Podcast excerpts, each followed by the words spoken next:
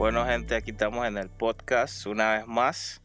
Ahora tenemos el placer de tener al friend Jonathan, vocalista de Adriel. Eh, no sé por dónde empezar, pero quiero, quiero empezar más o menos como las mismas preguntas que le hago a todos. Eh, ¿Cómo fueron tus inicios en, en la escena o, cómo empezaste?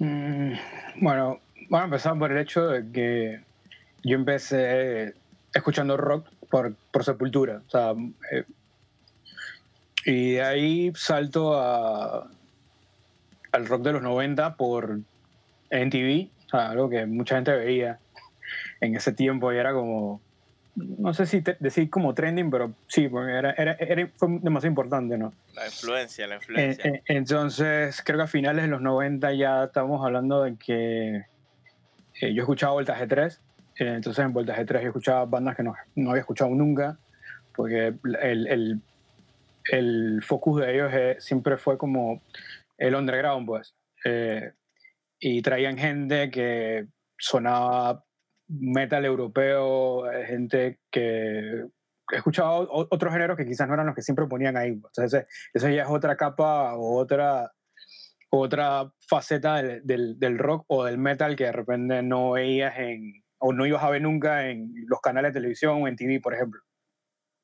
Entonces, aparte de eso, también esta gente, Katy, Katy ponía bandas nacionales eh, y promocionaba los toques. O sea, la manera de... Yo, yo, entiendo que antes de esa época la gente se enteraba de los toques porque era de boca en boca. No, no había internet, no había nada de eso y la gente se, se pasaba la voz. O se llamaban por teléfono y iba un toque de no sé quién y, y llegamos. Entonces, en esa época era la radio, era Katy Kuruklis diciendo, hey, vamos a llegar eh, a este toque, va a tocar estas bandas. Eh, la man ponía las canciones demos de las bandas, porque casi nadie tenía CDs en ese tiempo, yo creo. En muy pocas bandas tenían grabaciones, así que eran demos.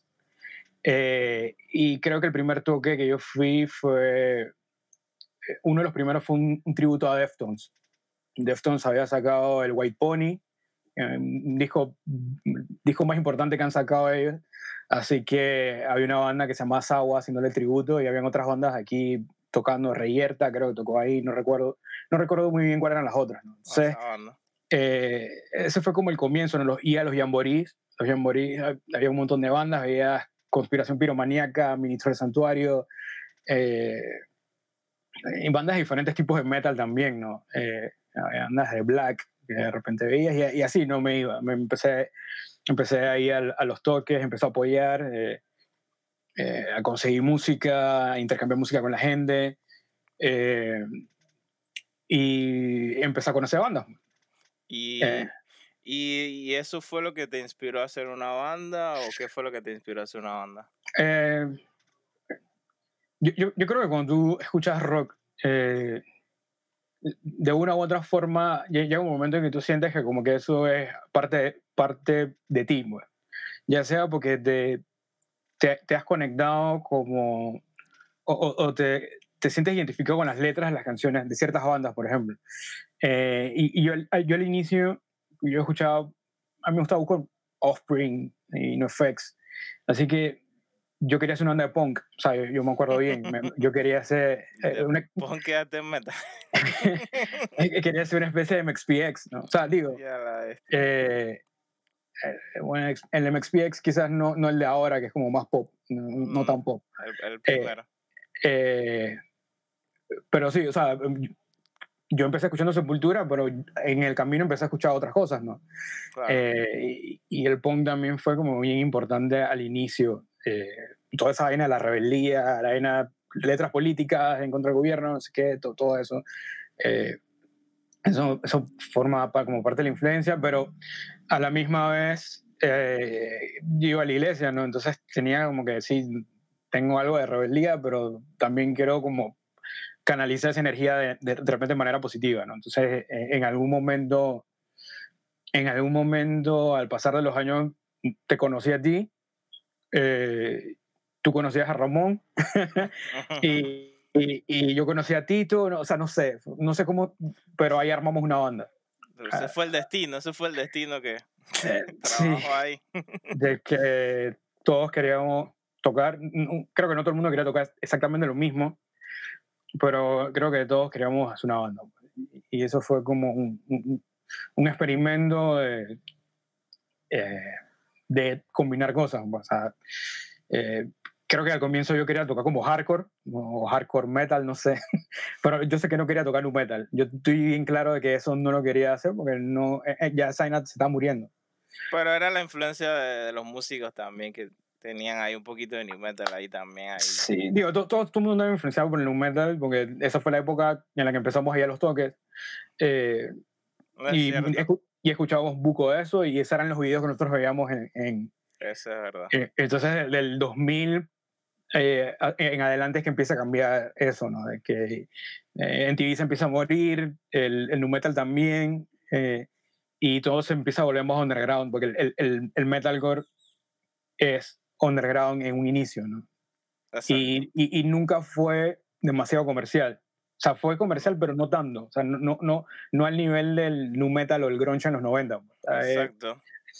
Eh, o sea, que hasta cierto punto se podría decir que le devolvió un poco el aspecto pesado y, y, y, subterráneo que tenía el, el, rock de quizás inicio de los 90. De, no sé, pues como...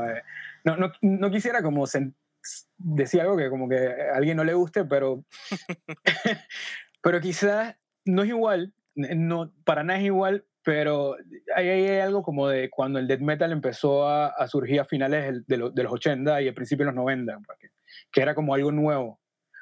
Eh, y que era un poco más pesado, pues, bueno, mucho más pesado. Claro. pero, pero ahí hay algo de eso, ¿no? Digo, acá es muy distinto porque porque estamos hablando de que el death metal es 100% metal, eh, por decirlo así, una, una, una, forma extrema del thrash metal, una evolución. Entonces, acá estamos hablando de que se combinó el hardcore o el hardcore punk con el metal y, y hizo como un, nuevo, una, nueva, una nueva fase. Como dicen por ahí los hijos de Atigays. que digo, es, al igual que el nu metal, es algo bien gringo. O sea, e, en el caso del death metal tienes a Suecia y tienes a Estados Unidos y tienes otras partes de Europa haciendo death metal, pero el, el metalcore y el nu metal son más gringos. Es, e, e, eso hay que como que como que verlo como que eh, es un fenómeno como regional de América o, o de Norteamérica. Es cierto. Es cierto. Y... Digo, hay bandas, hay bandas de, de metalcore europeas, Caliban, Hebel Chalborn y otras, que son de Alemania y otras partes, pero las, las, bandas importantes, la mayoría son gringas. ¿no? Son gringas. Está, bueno, y también está eh, esta de Australia que estábamos hablando en antes, eh, eh, Parkway Drive, Parkway Drive, que es de Australia, ¿no? Pero la mayoría son, son de Estados Unidos y, y muchas pasaban en 120 minutos en TV a las 2 de la mañana, a veces algunas salieron ahí. Y entonces, yo, quiero saber qué, qué, qué, fue lo que pasó ahí, porque, o sea, tú hiciste tu primera banda y de la nada quedaste haciendo, que bueno, casi era la misma gente de la primera banda incruenta. Mm, sí, ¿habían que Somos, éramos tres, tres iguales, ¿eh? Ahí yo, Tito, yo, Tito y Ramón. Bueno, Tito, Ramón y yo, para decirlo bien. Eh, éramos los mismos. ese salto del, del new metal, metal coral, de, eh, con otras derivaciones de, de, otros géneros, ¿cómo quedaste ahí? Bueno, creo que voy a decir lo mismo que dije antes, como que quería hacer, tener, hacer una banda que pareciera, tener un sonido que pareciera una banda. Eh, y en ese caso yo quería hacer una banda que fuera más pesada, que fuera como Slayer o The Haunted, eh, o sea, que es algo mucho más como abrasivo, ácido y...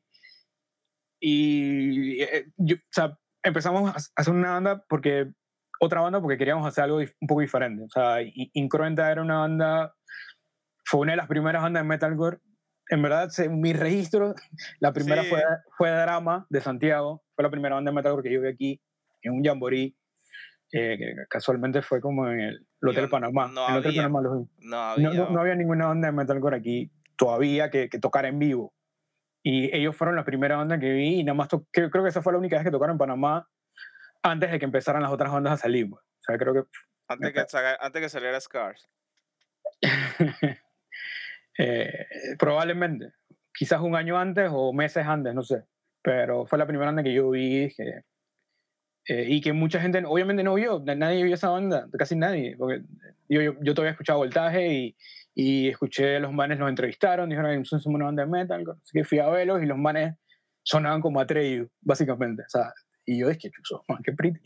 hasta, hasta, el outfit, o sea, el man con su ropa, es que correa blanca. Sí, sí, yo me acuerdo. Eh, estaba tallado. yo me acuerdo, yo me acuerdo. Este, Bruno, Bruno creo que era el que cantaba. Ah, después Bruno. terminó siendo baterista de bandas de hardcore después. Bruno. Eh, y creo que tocaba un guitarrista de Nocturnal Fate. No, me, no estoy muy seguro, pero creo que. Oh, o sea, que los manes, o sea, un man que venía de una banda de black metal queda tocando algo que era más accesible pues, o, o, más moderno. Sí, eh, un poquito de historia bueno, del metalcore de Panamá. Sí, eh, entonces, regresando a tu pregunta, eh, yo quería hacer algo más pesado. Estos más también querían hacer algo más pesado. Metimos a Manuelito, que Manuelito tocaba en Bloodshed. Así que, él siempre tuvo la influencia del hardcore bien marcada, y, pero él también toca, quería tocar metal. Pues. Eh, conseguimos a Karim, que tenía, tenía, una, tenía un proyecto de, tenía, ya, tenía un proyecto de black metal solo, que se llama Intercessor, y tenía, y tenía, no sé si tenía otra banda, él, él había hecho varias bandas que como Sí. que había muerto, pues. Que lo O sea, vimos y- tocando en calle 50, ¿no? Sí, que man tocaba batería y cantaba. O no, no, no, espérate, él tocaba guitarra y cantaba, creo que fue. Y, y, y lo que más me llamó la atención era que él se sentía que tenía influencia de Extol, ¿no? Y casi nadie escucha Extol. ¿no? Vez Entonces, como escuché a Héctor de ese rato. Entonces, creo que cada, cada miembro de, de la banda aportó algo. Eh, Ramón siempre fue muy metal, eh, black, death metal, metal progresivo. Eh, Tito en el bajo escuchaba Buca Locura. Puro chaufa, puro chaufa, así. Between todo- le, le- siempre le gustó como todo lo que era como, en ese tiempo era como muy, muy experimental. Aparte que Tito ya había visto bandas de, de- bandas de metalcore en Estados Mm, Unidos. O sea, Beyond the Road en su época que nadie conoce. La la época que era a Norma Jean, Dead Poetic, todas esas bandas. Eh, así que él ya, ya, ya estaba clarito como que cómo era como el- las nuevas bandas o la- el nuevo movimiento. Entonces, Adriel creo que combina to- todas esas influencias, eh, las influencias black metal y death metal también que tenían Karim, que eran como más, son como más crudos. no, he escuchado bandas quizás no tan famosas. pues, eh, bandas cristianas de, metal que nadie conoce o que nadie conocía. eh.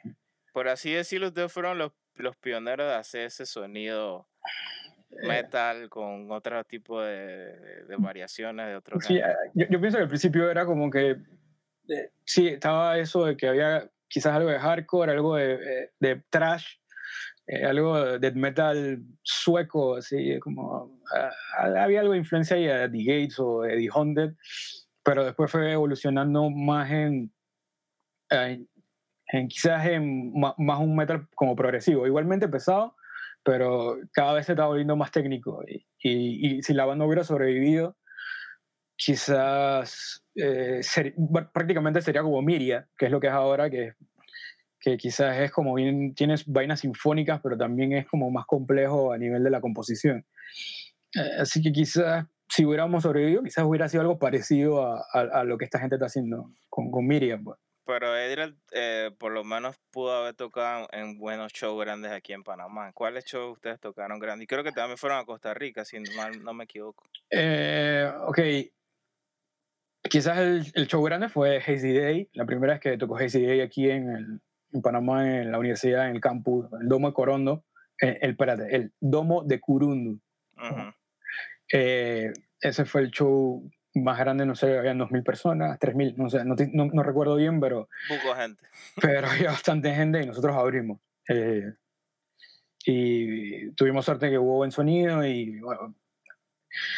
Eh, a ver, eh, Costa Rica, fuimos a Costa Rica, eh, no sé cuánta gente había ahí, eh, Bar Capone con buenas bandas de Costa Rica, a una banda vieja que ahora no me acuerdo cómo se llamaba, pero eh, sí, bandas de hardcore, tocamos con el Diaquín de Santiago también ahí.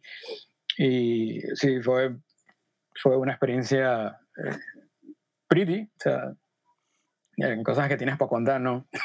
Además de todo lo que conlleva eso, ¿no? Eh, todas las historias, las vainas, las circunstancias, las vainas que pasaron y, todo eso es como un aprendizaje de vida, básicamente. Mira que, que, es un dato curioso que, o sea, la gente, las pocas gente que he entrevistado, o sea, yo les he hecho la pregunta que cuál es la banda que los ha influenciado, cuál fue la banda que ellos escucharon y, y entraron en este mundo y la mayoría dijo Adriel. O sea que Palajá ha sido una de las bandas que influenció a toda esta generación que, que está viniendo ahorita, pues. Sí, yo, a, veces es un poco, un poco raro porque no, no, es como que, tú sabes, no es como que tú eres un rockstar, pero en raras ocasiones de repente alguien que en mi vida he visto me, me, me habla y me dice es que no, la, la, banda y tal. Y, y yo dije, bueno, hey, si te gustó, gracias y gracias por apoyarnos. O sea, pero no, no se te pasa por la cabeza que de repente la gente se, se acuerde de ti habiendo pasado tanto tiempo y, que la gente, como tú sabes, como que haya quedado como ese, ese recuerdo como que quizás es algo positivo. Eh, pero pienso que de una u otra forma quizás era lo que queríamos hacer o, de que sabes, el, el, metal puede ser bien bien negativo o, bien oscuro a veces. Y, y, de una u otra forma, nosotros queríamos hacer como algo que no fuera, que quizás fuera más positivo, a pesar de que, de que algunas de las, las canciones, las, las, letras de las canciones eran como bien, bien apocalípticas. Bien yo, yo, yo, yo tripeaba a Uco cuando estaba niño el, el, apocalipsis, pues yo lo leía y como que, hey, está ahí nada miedo, pero está pretty, o sea, está, salen dragones y un poco locuras, podría parecer una de fantasía medieval.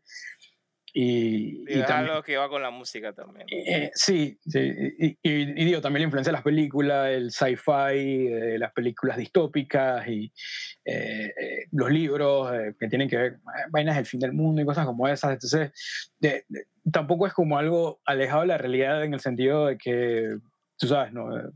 cosas que, de que si los polos se están derritiendo, el calentamiento global, que si... Eh, el fin. Los microplásticos que nos estamos comiendo todos los días, y whatever, todos los, todos los temas que puedas encontrar ahorita. Eh, eh, más lo de la tecnología eh, y el miedo ese de perder como, tú sabes, ¿no? tu, tu, tu privacidad porque te están vigilando redes sociales, todo, todo todos esos temas de que, eh, de que a la gente le da miedo qué va a pasar en el futuro. Y, y, ahorita mismo también el coronavirus y estamos aquí encerrados. Estamos aquí encerrados. Entonces el apocalipsis o el fin del mundo es algo que siempre ha estado en la mente de la gente. Siempre algo, algo que siempre le ha dado miedo, especialmente en culturas como la de nosotros que son como cristianas, pues, pues, católica, cristiana, evangélica, whatever, protestante, lo que sea. Eh, igual en otras religiones y en otras culturas también está como ese hecho de que eh, algún momento se va a acabar todo. Aunque, aunque así lo interpretamos nosotros a veces, no necesariamente es así, pues.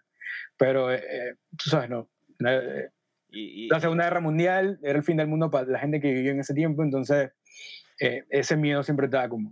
Y, y, en el fondo es el miedo a morir, básicamente. Y era, y era algo bien, bien raro porque, o sea, ustedes eran una letra que era cristiana, pero a la, a, a, a la, vez era una música fuerte, un mensaje fuerte y estaban como rompiendo ese paradigma de que las bandas cristianas solamente eran...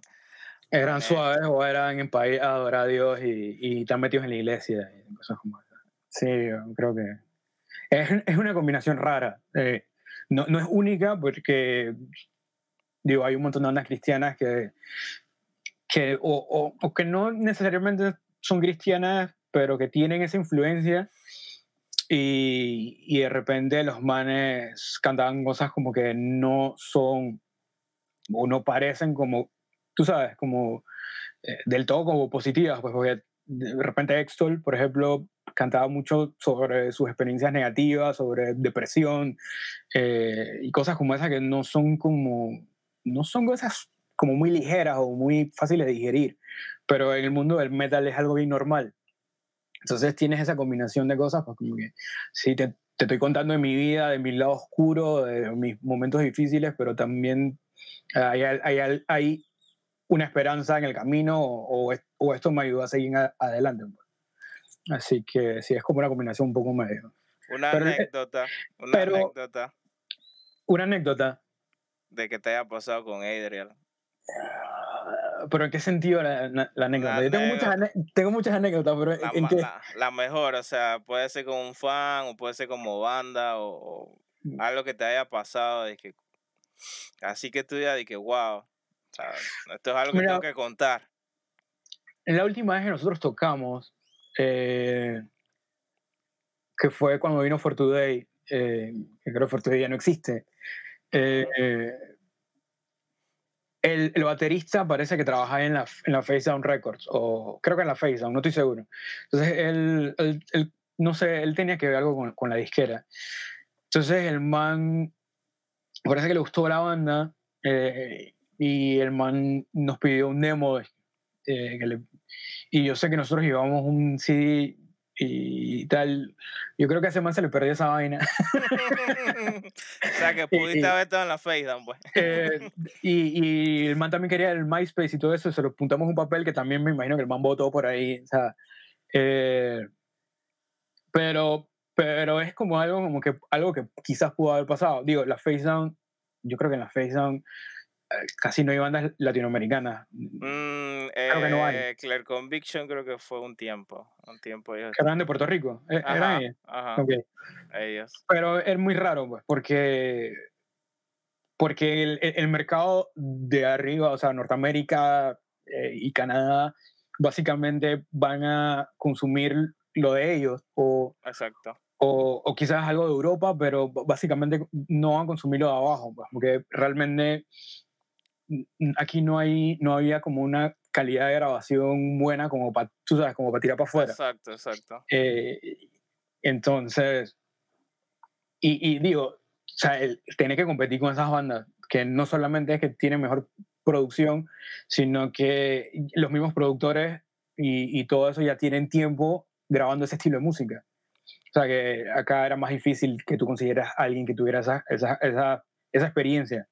Eh, así que, digo, eh, no, había, no había mucho que hacer. Y los shows en vivo de estos manes también, esos manes, no, quizás no es lo mismo comparar esas bandas que ya están acostumbradas a eso. O sea, tienen todo un. Eh, todo una. ¿Cómo, ¿cómo se llama? ¿Ah? Como una estructura ya hecha, ya de cómo. Ya, ya, hay un recorrido de tiempo de, de, de, experiencia de, de, por ejemplo, o sea, por, decirlo así, ¿no? O sea, vienen los 80, en los 90 viene el Crisis, el Crisis es, es un boom en, en, en, lo que es el hardcore y shows en vivo. Y, y, también el hecho de que ellos también fueron quizás una de las primeras bandas que quizás, ah, siendo hardcore, agarró y chupó metal, lo, lo, metió en la composición y se hicieron más pesados. Exacto. Eh, entonces, eh, ahí hay como, ahí, están como, ahí hay parte de las raíces del metalcore vienen por ahí, del metalcore gringo. Eh, eh, entonces, eh, por ejemplo, On The Road, cuando tú los escuchas el primer CD On The Road y ves las primeras presentaciones de estos manes, te das cuenta que suenan asado. entonces, cuando tú escuchas los primeros CDs de asado, te das cuenta de que los manes están influenciados por el, el Crisis. O sea, entonces ahí hay, un, hay una tanda como, hay, hay una como un, no, sé si decirlo como, un relevo generacional de que estos manes están influenciados por estos manes, estos, manes estaban peladitos y vieron a estos tipos tocando en no sé qué, pero acá, acá nosotros quizás no había eso. No, no había. O sea, no, no, en el mismo, no en el mismo nivel. O sea, quizás lo que nosotros, lo que yo vi aquí, o, por ejemplo, que de repente que shows en vivo, que de repente te puede decir que me influenciaron, o, estaba Rencilla, obviamente, eh, Acteron, que bueno, no existe, eh, pero es, es, distinto porque quizás no era el mismo género, no. no. era la raíz de lo que... No, obviamente no. Eh, pero, pero cosas que, bandas que de repente me pudieron haber influenciado, eh, quizás esas, ¿no? A nivel de show, digo, Cage Nine también, ¿no? Los vivimos antes de que se fueran para Estados Unidos, pero... Y hay, muchas bandas, ¿no? Pero quizás a, nivel de, de, cómo, cómo se presentaban y, y, cómo sonaba en vivo, que sonaban brutal, y, que quizás no, no, había muchas bandas que se parecieran a ellos. Exacto, exacto. Era, eran únicos. ¿eh? Entonces, yo sí siento que a, lo que voy, a lo que, lo que estaba hablando, porque me perdí, es de que no, nosotros no tenemos esa tradición o esa cultura de rock que tenían en Estados Unidos. Entonces, sí, obviamente. Entonces es muy difícil que una banda acá la firmara una disquera de allá. Obviamente. Y, independientemente de que ese, ese, momento de que el man nos pidiera la música, el demo, como para, tú sabes, para quizás eh, eh, pensarlo más adelante, y, igual la banda terminó muriendo después. Esa fue la última vez que nosotros tocamos y quizás intentamos hacerlo, pero yo pienso que, yo pienso que eh, la banda duró el tiempo que tenía que durar y que la gente cambia en el transcurso del tiempo y yo creo que todos como que agarraron eh, caminos distintos. Eh, Tito es doctor y está en otras cosas. Karim empezó su carrera de reggae y, el man estaba viendo cómo, cómo surge. Eh, y Ramón y Manuelito están tocando Miria y tocan, Manuelito tocan Caras de Hambre, Ramón tocó en Casa de Martillo y un poco de bandas más. Entonces e, ellos siguieron en la música, activos en la música, en el metal y los otros hicieron otras cosas. Yo empecé a hacer fotografía y, y bueno, también empecé a hacer otras cosas, pero, o sea, todo el mundo como que se fue hacia otros caminos, por decirlo así. Pero por lo menos la influencia de ustedes quedó, por así, decirlo, en las generaciones estas que, que han pasado del género, pues, por decirlo así, toda esta gente que vino después, Angel y todas las demás bandas, pues al final cogieron influencia de ustedes. Sí, bueno, e, Angel es bastante contemporáneo con nosotros, mm, mm, con Adriel. Eh, digo, no sé quién salió primero, pero creo que estábamos ahí. Y, yo creo que nosotros íbamos a practicar con, en la casa de Rubén, que era el, el primer vocalista de Angel. Así que sí, eh, probablemente quizás sí había una cuestión como que que en la misma escena se influenciaban unos con otros, ¿no? Entonces, sí, eh, yo también, igual a mí, ¿no? Me gustaban bandas de, casi todas las bandas de ese tiempo, eh, era cool verlos.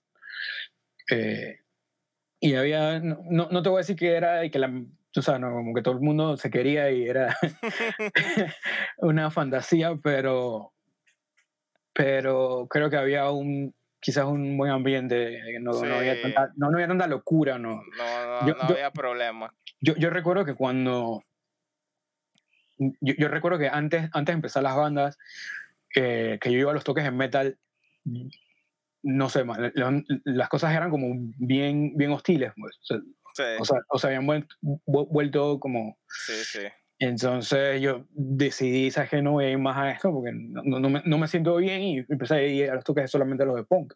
Sí, sí, porque si, si no eras parte de, de, ese tipo, no, no, no eras bienvenido.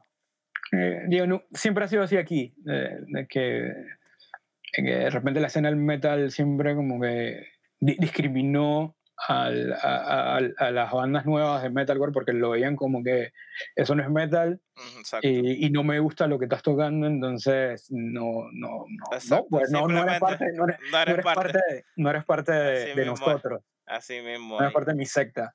Exacto, entonces nosotros tuvimos que hacer nuestro camino nosotros aparte y, eh, por así decirlo, hacer nuestras cosas, nuestros toques. Y, digo, y no digo que todo el mundo sea así en la escena del metal, pero siempre el metal en sí, o sea, en general, eh, siempre ha sido muy elitista. De que, de que si tú no, si tú tocas un, una especie de black metal combinado con shoegaze, por ejemplo, de Feven o Alcest, no, eh, no eres, no, eres metal, no, eres metal y, y, Ni black. y eres, estás, estás no sé, pues, está dañando el género. Está profanando el género. el género no es de nadie, la música no, le, no, no, te pertenece, o sea, la, la, música es, es, universal. Y son buenas bandas, son buenas bandas. Eh, eh, la música es universal y, y, la gente tiene derecho a, a interpretarla como más le parece. Eh, entonces, y, y, de ahí viene el hecho de que el, el, metal o el rock evolucione, ¿no? De que cada persona como que quiera hacer algo nuevo, quiera interpretarlo, de repente, y sabes que aquí lo hacer más rápido, aquí lo hacer más lento, aquí quiero, quiero combinar punk, o quiero, no sé, o sea, eh, quiero, quiero meter salsa. Digo, hay bandas que han metido cosas que no son usuales en, en, el género y, y que a veces terminan haciendo algo nuevo.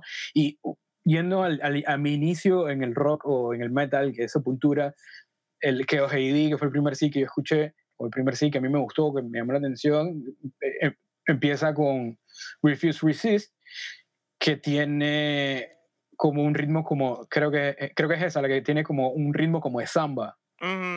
¿Y qué banda, qué banda de metal hubiera hecho eso? Eso lo hicieron estos manes porque obviamente están influenciados por, por su cultura, su, el folclore, la tradición de Brasil, y los manes metieron eso en su música. Entonces, esas son las cosas como que hacen como que las cosas sigan adelante y que vayan evolucionando y que más gente se interese. Claro, claro. Porque va rompiendo el molde.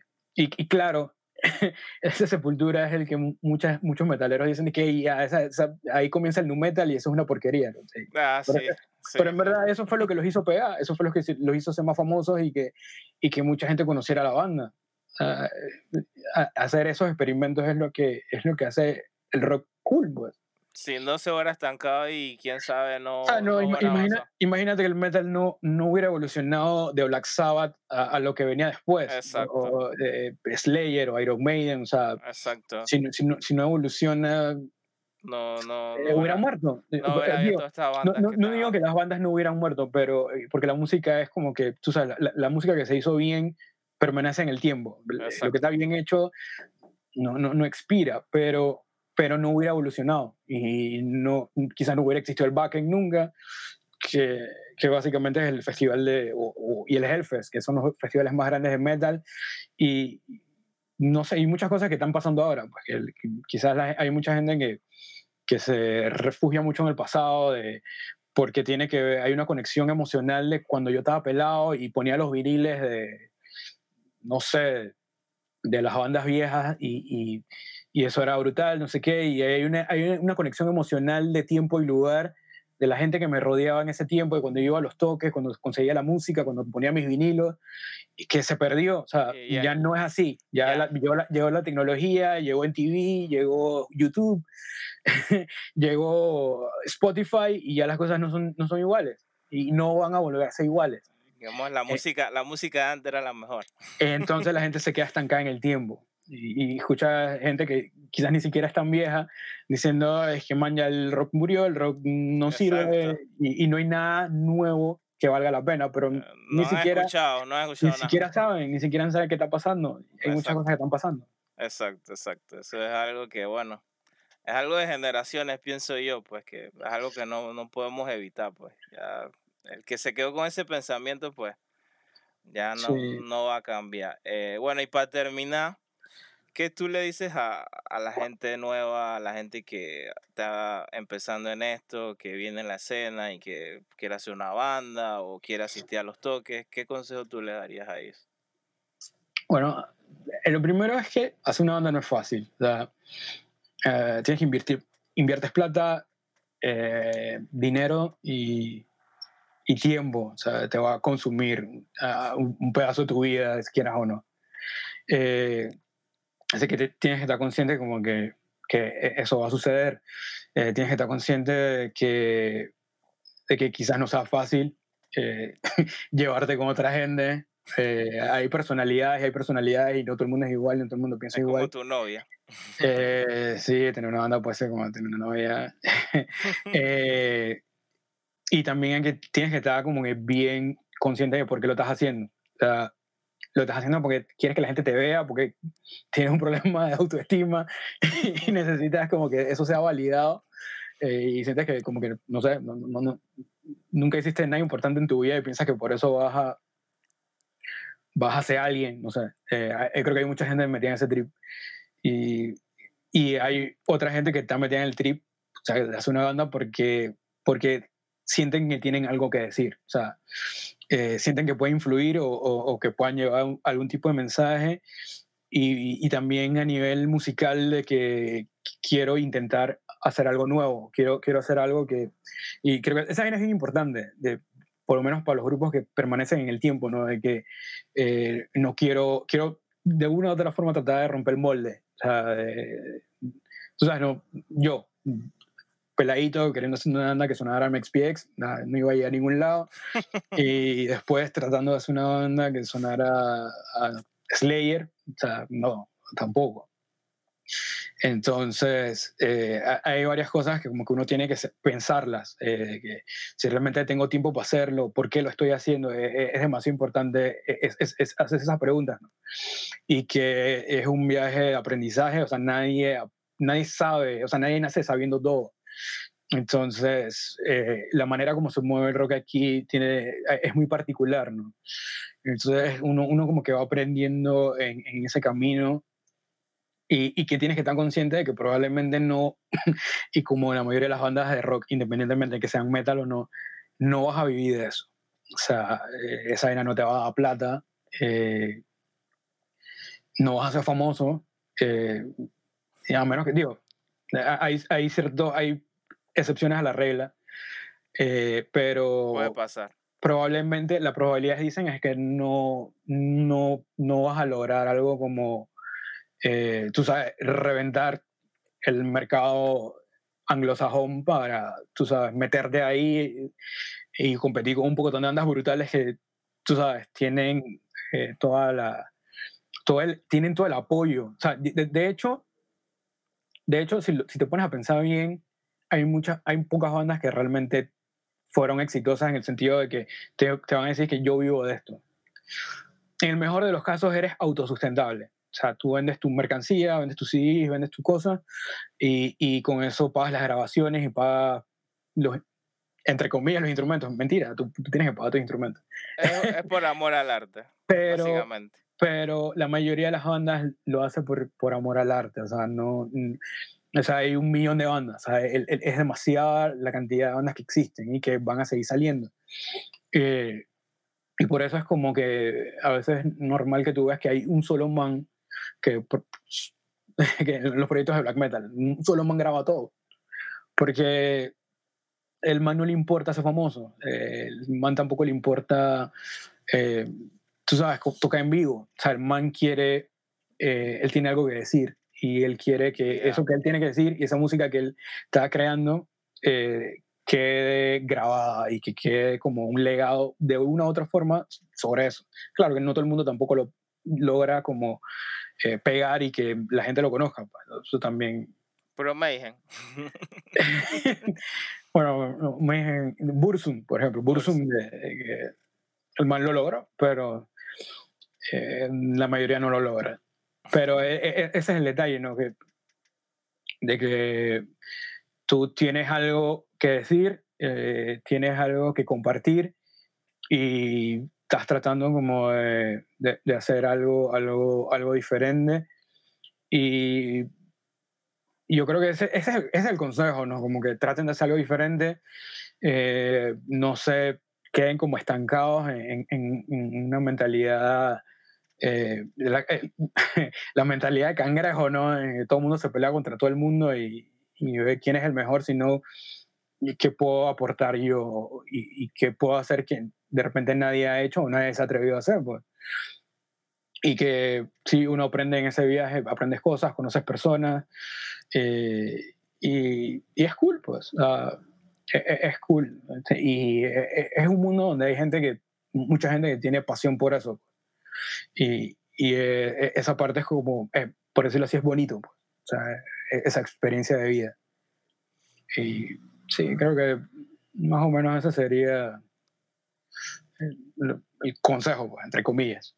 Bueno, yo, de mi parte, eh, yo, yo sé que no es algo grande ni, ni es algo, un gran premio, pero eh, de mi parte, pues sí te doy las gracias de, todo el esfuerzo que hiciste con todas tus bandas, con toda la pasión, o hasta ser fan de, de todas las bandas, porque sin ti o, sin nosotros no hubiéramos podido hacer nada. Así que de verdad, gracias. Eh, gracias por, por el aporte a, Panamá, ese, ese, granito de arena que la verdad que fue grande, la verdad, fue grande y fue una banda también que a mí me influenció bastante y eh, esperamos que las próximas generaciones pues sigan haciendo lo mismo.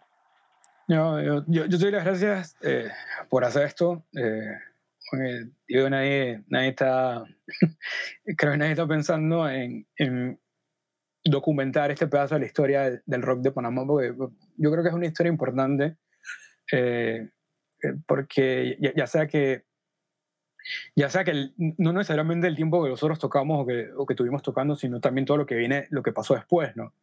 Eh, y, y, también lo que pasó antes de nosotros, ¿no? Obviamente hay un tema de, de que quizás nadie eh, ve el, el, el, picture completo, pues nadie está viendo la, la, pintura tal, tal cual como es, sino que todo el mundo como que se, se, está como, se retrae a la época en la cual estaban pelados y vivieron la escena del rock en Panamá, pues, y ya. Entonces como que dejan por fuera todo lo demás. Y hay muchas cosas ahí, pues hay mucha, mucha, mucha historia, eh, hay cosas que ni tú ni yo sabemos que, que sucedieron antes, que sería importante conocer y hay cosas que sucedieron después. Que quizás lo, lo que sucedió después no, no es tan, tú sabes, hay, quizás estuvimos ahí. Pues. Yo, yo por lo menos a pesar de que yo no estoy tocando en, en, bandas, a veces yo voy y, y, más o menos veo ciertas cosas que están pasando. Y, y, creo que también esa vaina es importante, o sea, independientemente de que tú toques en una banda o no toques en una banda, Exacto. Eh, tú te sientes conectado con, con la escena, es que, independientemente que sea metalcore o metal, o, pues porque, porque es, es como que es parte de uno, a, a, pesar de que de repente no estás 100% ahí, a pesar de que no estás eh, metido en todos los toques, porque tampoco es como que, tú sabes, también eso es como... Digo, hasta reproducir las cosas en internet ya estás aportando algo, sea. Sí, sí, sí. Eh, Manverática, tocando en el backend. yo nunca... yo no soy una persona emocional. O sea, yo, yo, yo, no soy como muy... Ay, vi una película y lloré. Y que, bueno, pero cuando yo vi a Tika tocando en el backend, a mí se me hacía una lágrima. O sea, estaba en la madrugada viendo la vaina en el celular y yo que, man, qué pretty. O sea, más lo lograron. Exactamente. no, no, no, es como, no es como que tú sabes, no, es como, ay, los manes son famosos y ahora están en el Billboard pegados, pero, o sea, manes lograron algo que ninguna banda de Panamá había hecho nunca. Exactamente, exactamente. y, y, es como que, hey, yo, o sea, es algo emocionalmente que te, que te, que te golpea en el sentido de que tú dices, que chuzo, qué cool, pues, o sea, qué, qué, qué, qué emoción, o sea, qué emoción eh, era casi como estar ahí. yo, yo, no estaba ahí, ninguno de nosotros estaba ahí, pero todos los que estamos viendo esa vaina en la madrugada, porque yo me paré en la madrugada de la vaina y dije, más, qué, qué pretty. Claro, ese era el sueño de todos nosotros. Así que eh. Eh, se siente bien que otro panameño lo cumpla, y más si son frenes. Sí, sí, sí. más, más banda. Más banda, la verdad que sí. Espero entrevistarlo. Sí, No, no te van a decir que no. tienen, tienen, tienen una parte que contar, ¿no? Una parte importante y, y, obviamente todos, todos queremos saber también sobre Así que bueno, por hoy terminamos y gracias Jonathan de Adriel por, por darnos la entrevista y bueno, esperamos seguir contribuyendo a la historia del rock de Panamá. Gracias, gracias a ti. Respect.